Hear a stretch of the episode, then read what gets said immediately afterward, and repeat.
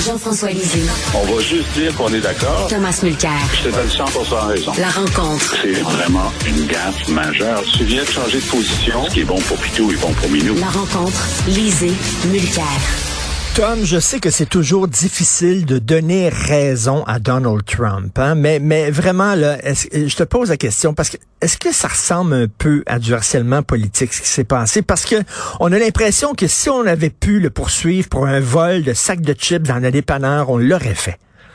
Non, c'est très sérieux d'avoir fourni des, des documents officiels tantôt pour les impôts, tantôt pour les euh, campagnes électorales, ou sciemment tu signes un document sachant que le document est faux. Euh, produire un faux, c'est un crime sérieux où que tu sois, que ce soit dans l'État de New York ou ailleurs, et ça vaut la peine de mentionner un détail.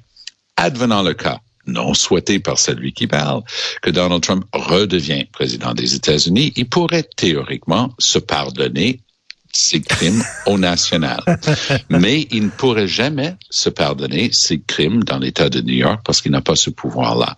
Donc, c'est important aussi qu'en plus des autres accusations criminelles qu'il va avoir bientôt, c'est-à-dire son ingérence dans l'élection en Georgie et ce qu'il a fait le 6 janvier 2021, ça, ça va faire partie de ces accusations. Je pense qu'ils ont brisé la glace à New York. J'ai écouté attentivement Donald Trump pendant 35 minutes, je dirais, hier soir. Hmm. Et honnêtement, je le trouve détraqué. Je, je pense qu'il y a quelque chose qui ne tourne plus rond dans sa tête.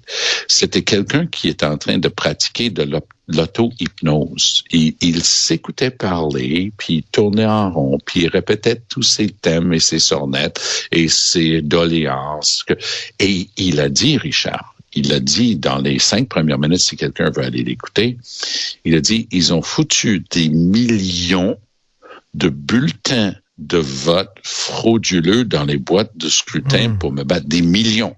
Alors que tout ça, ça a été prouvé par tout le monde, les, les gouvernements républicains, les experts républicains, les commentateurs républicains disent c'est un pur mensonge. Il continue de le répéter. Et il a dit aussi qu'il ne faut plus avoir confiance au système de justice américain. Et là, il nourrit encore le cynisme envers les institutions, ce qui est inacceptable de la part d'un président.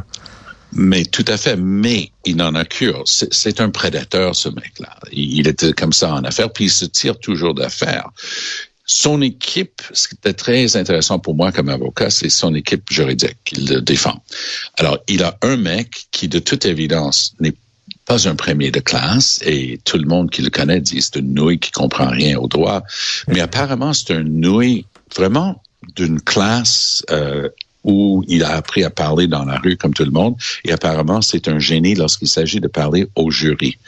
Et j'ai trouvé ça fascinant comme réflexe de Trump d'inclure un gars comme ça dans son équipe de défense, parce que Trump maîtrise ça aussi. Trump n'est pas né avec une, un cuillère d'argent dans la bouche. Trump est né avec un, une coutellerie complète en argent dans sa bouche. Il, il vient d'une famille très riche. Son père a payé pour qu'il change d'école parce qu'il performait pas à l'école, toutes sortes de, de magouilles toute sa vie, puis son père lui a pas donné un million de dollars, son père lui a donné 100 millions de dollars pour, pour qu'il le perde dans ses aventures. Euh, mais, mais, il est, encore là. Jean-François, est-ce qu'on n'aurait pas dû attendre d'avoir là euh, des, un dossier un peu plus solide contre lui, c'est-à-dire euh, bon l'histoire des documents top secrets qu'il avait apportés à la maison, ou alors son bon son implication lors de l'attaque contre le Capitole, plutôt que plutôt que le traînant en justice pour une peccadille un peu comme ça. Qu'est-ce que tu en penses?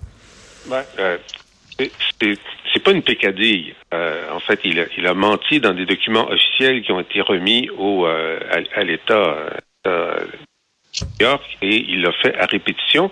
Il l'a fait 34 fois.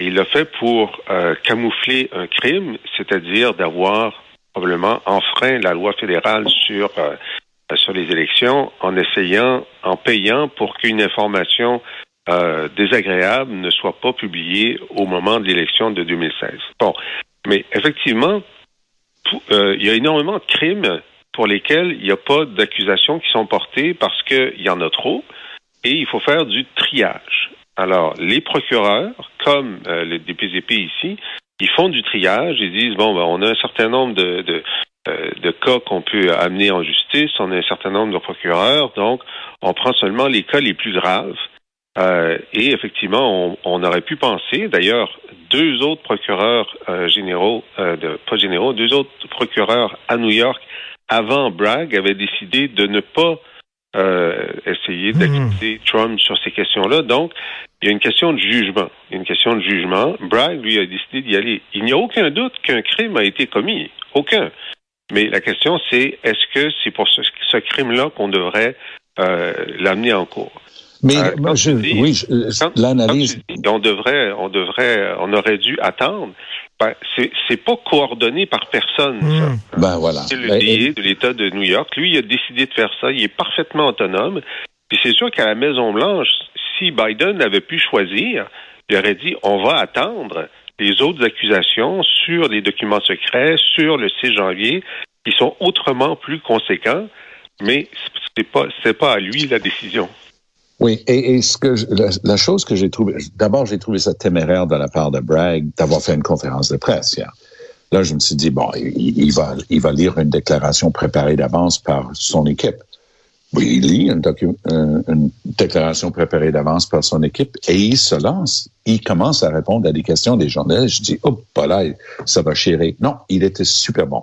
Il était excessivement discipliné et l'essentiel de son propos vaut la peine de, de, se, de se le rappeler, d'être rappelé.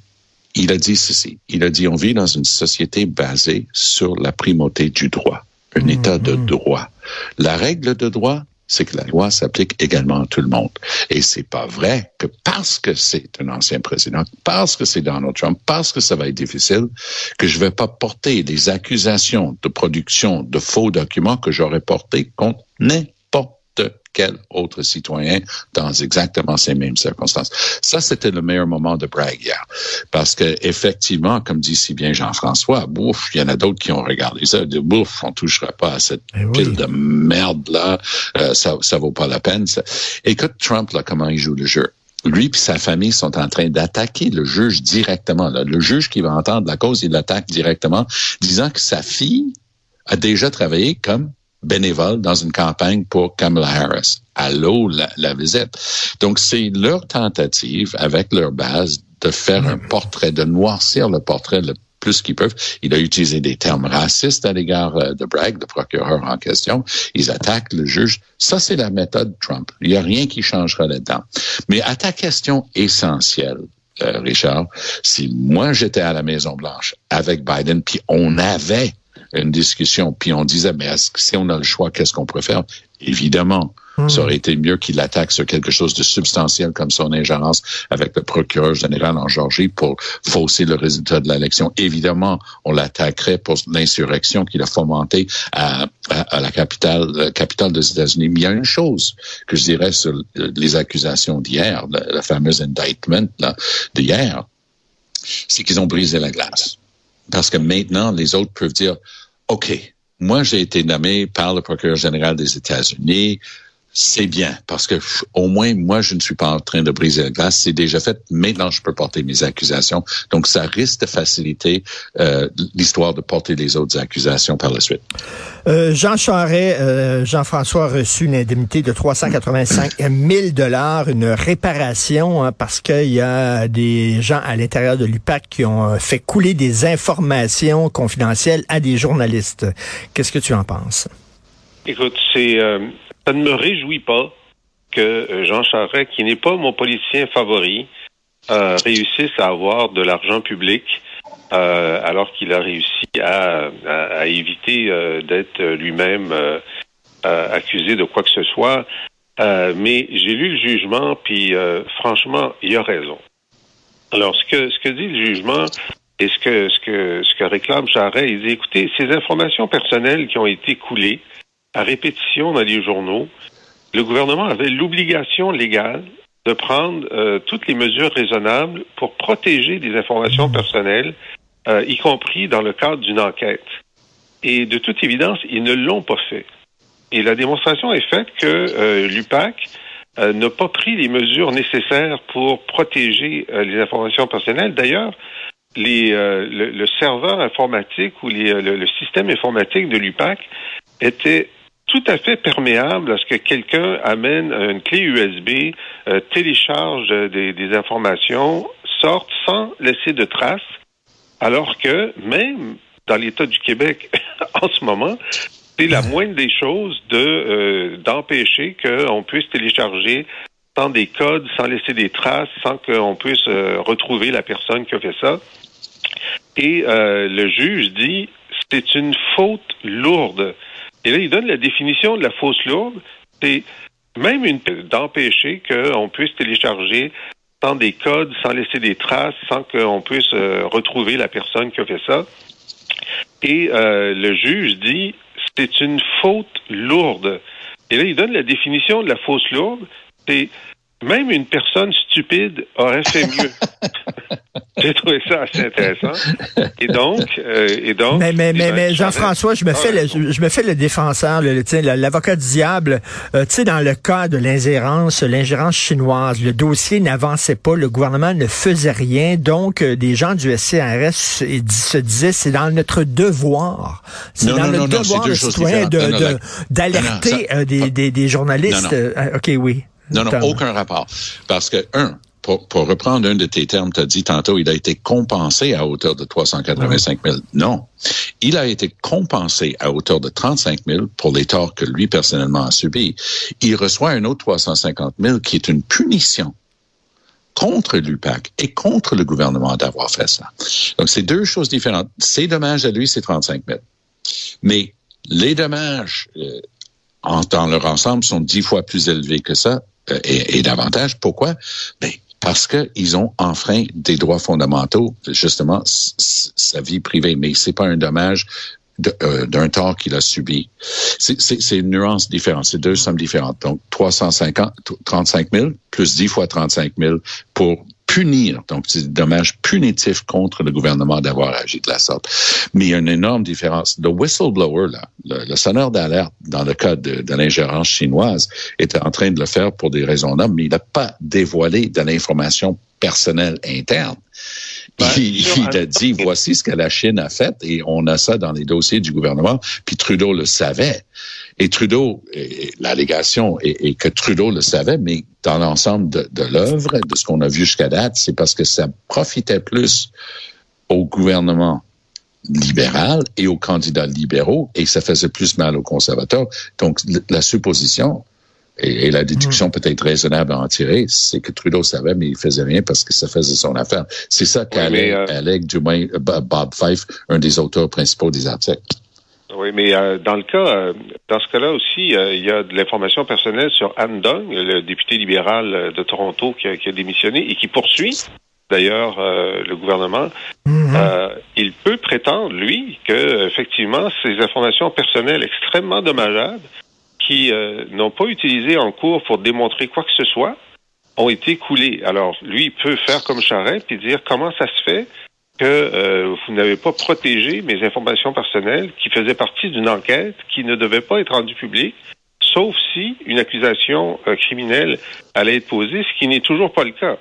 Alors, il, y a... il y a une différence là, parce que Han à, moins que moi j'ai manqué quelque chose, mais Han on est en train de révéler le contenu d'une convention qu'il aurait eu, aurait, je le mets au conditionnel, avec la, personne responsable de la diplomatie à la ville de Toronto, donc le consul général chinois à Toronto. Ça, c'est pas une information personnelle au même titre que Charret. Charret, on a donné, les, on a donné, donné son passeport personnel. ça, c'est de l'information personnelle. C'est pas une information personnelle de savoir que tu as eu une conversation avec quelqu'un et que ça, ça comme contenu. C'est pas du tout le même ordre d'idée. C'est une information personnelle de dire que euh, il y a une enquête sur moi. C'est une information personnelle de dire que je suis allé à New York un certain nombre de fois, que j'ai mangé avec euh, avec Vibo un certain nombre de fois. Hmm, ça se plaide. Ouais. Comme tu dis si bien qu'on euh, Tom, est-ce que est-ce que nous avons évité une catastrophe, c'est-à-dire il n'y aura pas de projet de reconnaissance faciale de la part de la SAQ Qu'est-ce que tu en penses de Geneviève Guilbeault qui a tiré la plug là-dessus? Ben, big high five à Geneviève Guilbeault. Euh, d'avoir euh, eu une tête sur les épaules avec la merde qu'on est en train de, vivre avec la SAC, avec le, le, débâcle totale qu'on est en train de vivre. C'est une catastrophe. Euh, mon truc préféré dans le budget de la fédérale la semaine dernière, 1,3 milliard de dollars pour continuer à rafistoler le système de paye Phoenix. 1,3 milliard, Richard. J'ai dit milliard, pas mmh. million, milliard. C'est une ligne dans le budget, c'est 1,38. C'est de la folie furieuse. Donc, quand tu laisses rentrer les bébites qui savent pas ce qu'ils font dans un système, tu es capable c'est comme un chat qui joue avec une, une, balle de laine. Tu sais, tu, ne peux plus rien faire avec ça. Moi, je, suis pas convaincu là que qu'ils sont sortis de l'auberge avec des problèmes à la SAC. Alors, oui, euh, mets-moi la hache là-dedans, dit qu'ils n'auront pas de droit de faire de la reconnaissance faciale à la SAC. Merci. Mais Jean, Jean-François, elle n'a pas dit, elle a pas dit ce n'était pas nécessaire. Ce qu'elle a dit finalement, Lénine, c'est qu'on n'est pas assez bon pour se lancer là-dedans. Ben, elle l'a reporté. Elle l'a reporté. Ce qui est extraordinaire, c'est que, d'après ce que je vois, elle l'a appris en lisant son journal. Hein? Alors, ça veut dire que la ministre responsable de la SAC n'avait pas été informée par la SAC. Savez-vous, au sujet de la transition numérique de la SAC, on a quelque chose d'autre à vous dire. Alors, euh, moi, je tiens à saluer le sens politique de Geneviève Guilbeault. Dans la elle était en train de faire un voyage en Europe sur les questions des transports. Quand c'est arrivé, elle a dit, je reviens immédiatement mmh, parce que je veux être sur la première ligne, prendre le contrôle de l'affaire, puis essentiellement mettre la SAC, qui est une agence indépendante, en tutelle, tant que ce truc-là n'est pas réglé. Et elle a réussi à, renverser, euh, d'abord à prendre en charge la colère populaire. Elle n'a pas dit, regardez, ça va bien aller. Non, non. Euh, elle a dit, c'est inacceptable. je suis là pour essayer de faire en sorte que ça se règle. Ensuite, sur la question de la reconnaissance faciale, elle a vu ça. Écoute, ça se défend, ce projet-là de hmm. reconnaissance faciale. Oui, tout à fait. Et c'est pas le temps. Ce n'est pas le temps. Alors, la meilleure chose à faire, c'est d'écouter, on reporte ça. Bien dit. Dans des calendes grecques. En tout cas, un, un jour, peut-être, ça se refait, mais il n'est pas question qu'on se euh, qu'on soit vulnérable au ridicule. C'est ça qu'elle a réalisé. Et euh, Tom, euh, rapidement, il y a des chercheuses qui accusent Québec de censure dans une pour une formation sur le racisme. C'est quoi ça? Ouais. Ben, Thomas Gébert, qui, qui est un de ces journalistes, qui, tu vois, c'est un fouineur. Il adore mm. ça, aller dans le fond des affaires. Le Québec, dans la foulée de, du décès tragique et horrible de, dans des conditions qu'on connaît de Joyce Etchequan, a commandé des, des programmes et, et des des manières d'expliquer c'est quoi le racisme, donner des exemples et, faire de la formation. Ils ont commandé ça. Là, tout d'un coup, ça a été déplogué il y a quelques semaines, au mois de janvier. Là, oups, qui a fait ça? Ben, là, d'un côté, on pointe vers le bureau du premier ministre. Euh, eux, ils disent pas nous, pas nous. Euh, on pointe vers le bureau de Christian Dubé. Le cabinet dit, avec une, une réponse écrite, bien ciselée, ce n'est pas le cabinet qui a ordonné. Non, non, mais il n'est pas ordonné, mais est-ce que vous l'avez déplogué? Et là, il a toutes les preuves. Là. Il a le smoking gun. C'est à la santé qu'ils ont euh, débranché ça. Et moi, le, bout là-dedans que je trouve le plus ironique, parce que ils utilisaient le terme, c'est avec ça qu'on arrive à de la discrimination ou du racisme systémique. Tu connais mon point de vue mm-hmm. là-dessus. Le gars a toujours fait un jeu de mots, un calembour. Il dit, ah, ils disent que les Québécois sont systématiquement raciste et moi je veux vous défendre. Non, non, personne dit que les Québécois sont systématiquement discriminatoires ou racistes. On dit qu'il y a quelque chose dans notre système, notre manière d'aborder ces questions-là qui donne un résultat comme suit, déterminé par la Commission des droits de la personne du Québec, que au Québec, dans la fonction publique, les minorités visibles euh, et, autres minorités ont la moitié, 50% de moins de représentation dans les jobs de la fonction publique que dans la société en général. C'est le fruit d'une hmm. discrimination systémique. Alors, ce qui se passe ici, et ça, c'est l'ironie euh, délicieuse de cette histoire-là, c'est que quand il s'agit de se battre contre le wokisme, ah ben la CAQ, c'est comme Richard Martineau. Ils veulent la liberté académique à ce moment-là. Mais quand il s'agit d'académiques hmm. qui disent quelque hmm. chose qui va hmm. à l'encontre de ce que veut entendre le ah, gouvernement, tout d'un coup, il n'y a plus de liberté académique. Ça, c'est une délicieuse ironie. Tout à fait. Euh, Jean-François, tu as quelque chose à rajouter là-dessus? Ben, écoute, euh, la question de savoir si le racisme systémique est nécessairement la bonne façon d'approcher la question du racisme, c'est un vrai débat. Et euh, au, Canada, c'est maintenant c'est une doctrine d'État. Doctrine d'État, c'est cette, cette façon-là de voir les choses et on, on, on, préjuge qu'il y a nécessairement du racisme systémique dans la totalité des institutions. Ça, c'est M. Trudeau qui dit ça. Et les formations qui sont données aux fonctionnaires fédéraux disent qu'il n'y a pas d'autre façon de penser ça que cette affirmation-là. Hmm. Moi, je suis de ceux qui pensent qu'il y a du racisme, du racisme culturel, du racisme individuel, et parfois, comme dans le profilage racial, du racisme systémique, mais que c'est une erreur contre-productive de dire que même si c'est individuel, c'est nécessairement le système. Et d'ailleurs, ça fait en sorte de déresponsabiliser les individus lorsqu'on dit ah non, c'est hmm. pas de ta faute, c'est la faute du système. Alors que le gouvernement québécois dise ben nous, on n'accepte pas cette doctrine-là et on souhaite qu'elle ne soit pas enseignée avec des fonds publics. Je trouve ça légitime. Oui, mais ce qui est pas légitime, euh, Jean-François, c'est que le même gouvernement qui va jusqu'à écrire une loi pour défendre le droit d'avoir une opinion et ta liberté académique est en train de dire, puis si tu dis le contraire de ce que je pense, je te déplogue. C'est là où je débarque. Ah, ça dépend à qui est donnée la formation. Je veux dire, le, le Québec a droit de choisir les formations qu'il donne avec les fonds publics, n'est-ce pas? Oui, mais ils n'ont pas le droit. S'ils prétendent être là pour défendre la, liberté académique, ils n'ont pas le droit de dire, ben toi là, académique, des gens respectés à l'Université du Québec à Montréal, à l'Université de Sherbrooke, vous avez fait un travail tout à fait honorable et correct sur le plan académique, mais on va vous le déploguer quand même parce que vous dites, vos conclusions disent le contraire de ce que nous, on a décidé d'avance qu'on voulait avoir. C'est ça, la, la distinction la liberté académique. La distinction que je fais, c'est que la liberté académique, dans le cadre académique, tu fais ce que tu veux, mais si l'État t'embauche pour faire une formation, l'État a le droit de dire, ben écoutez, la formation qu'on veut, c'est celle-ci, parce qu'elle est conforme à, nos politiques et à nos orientations.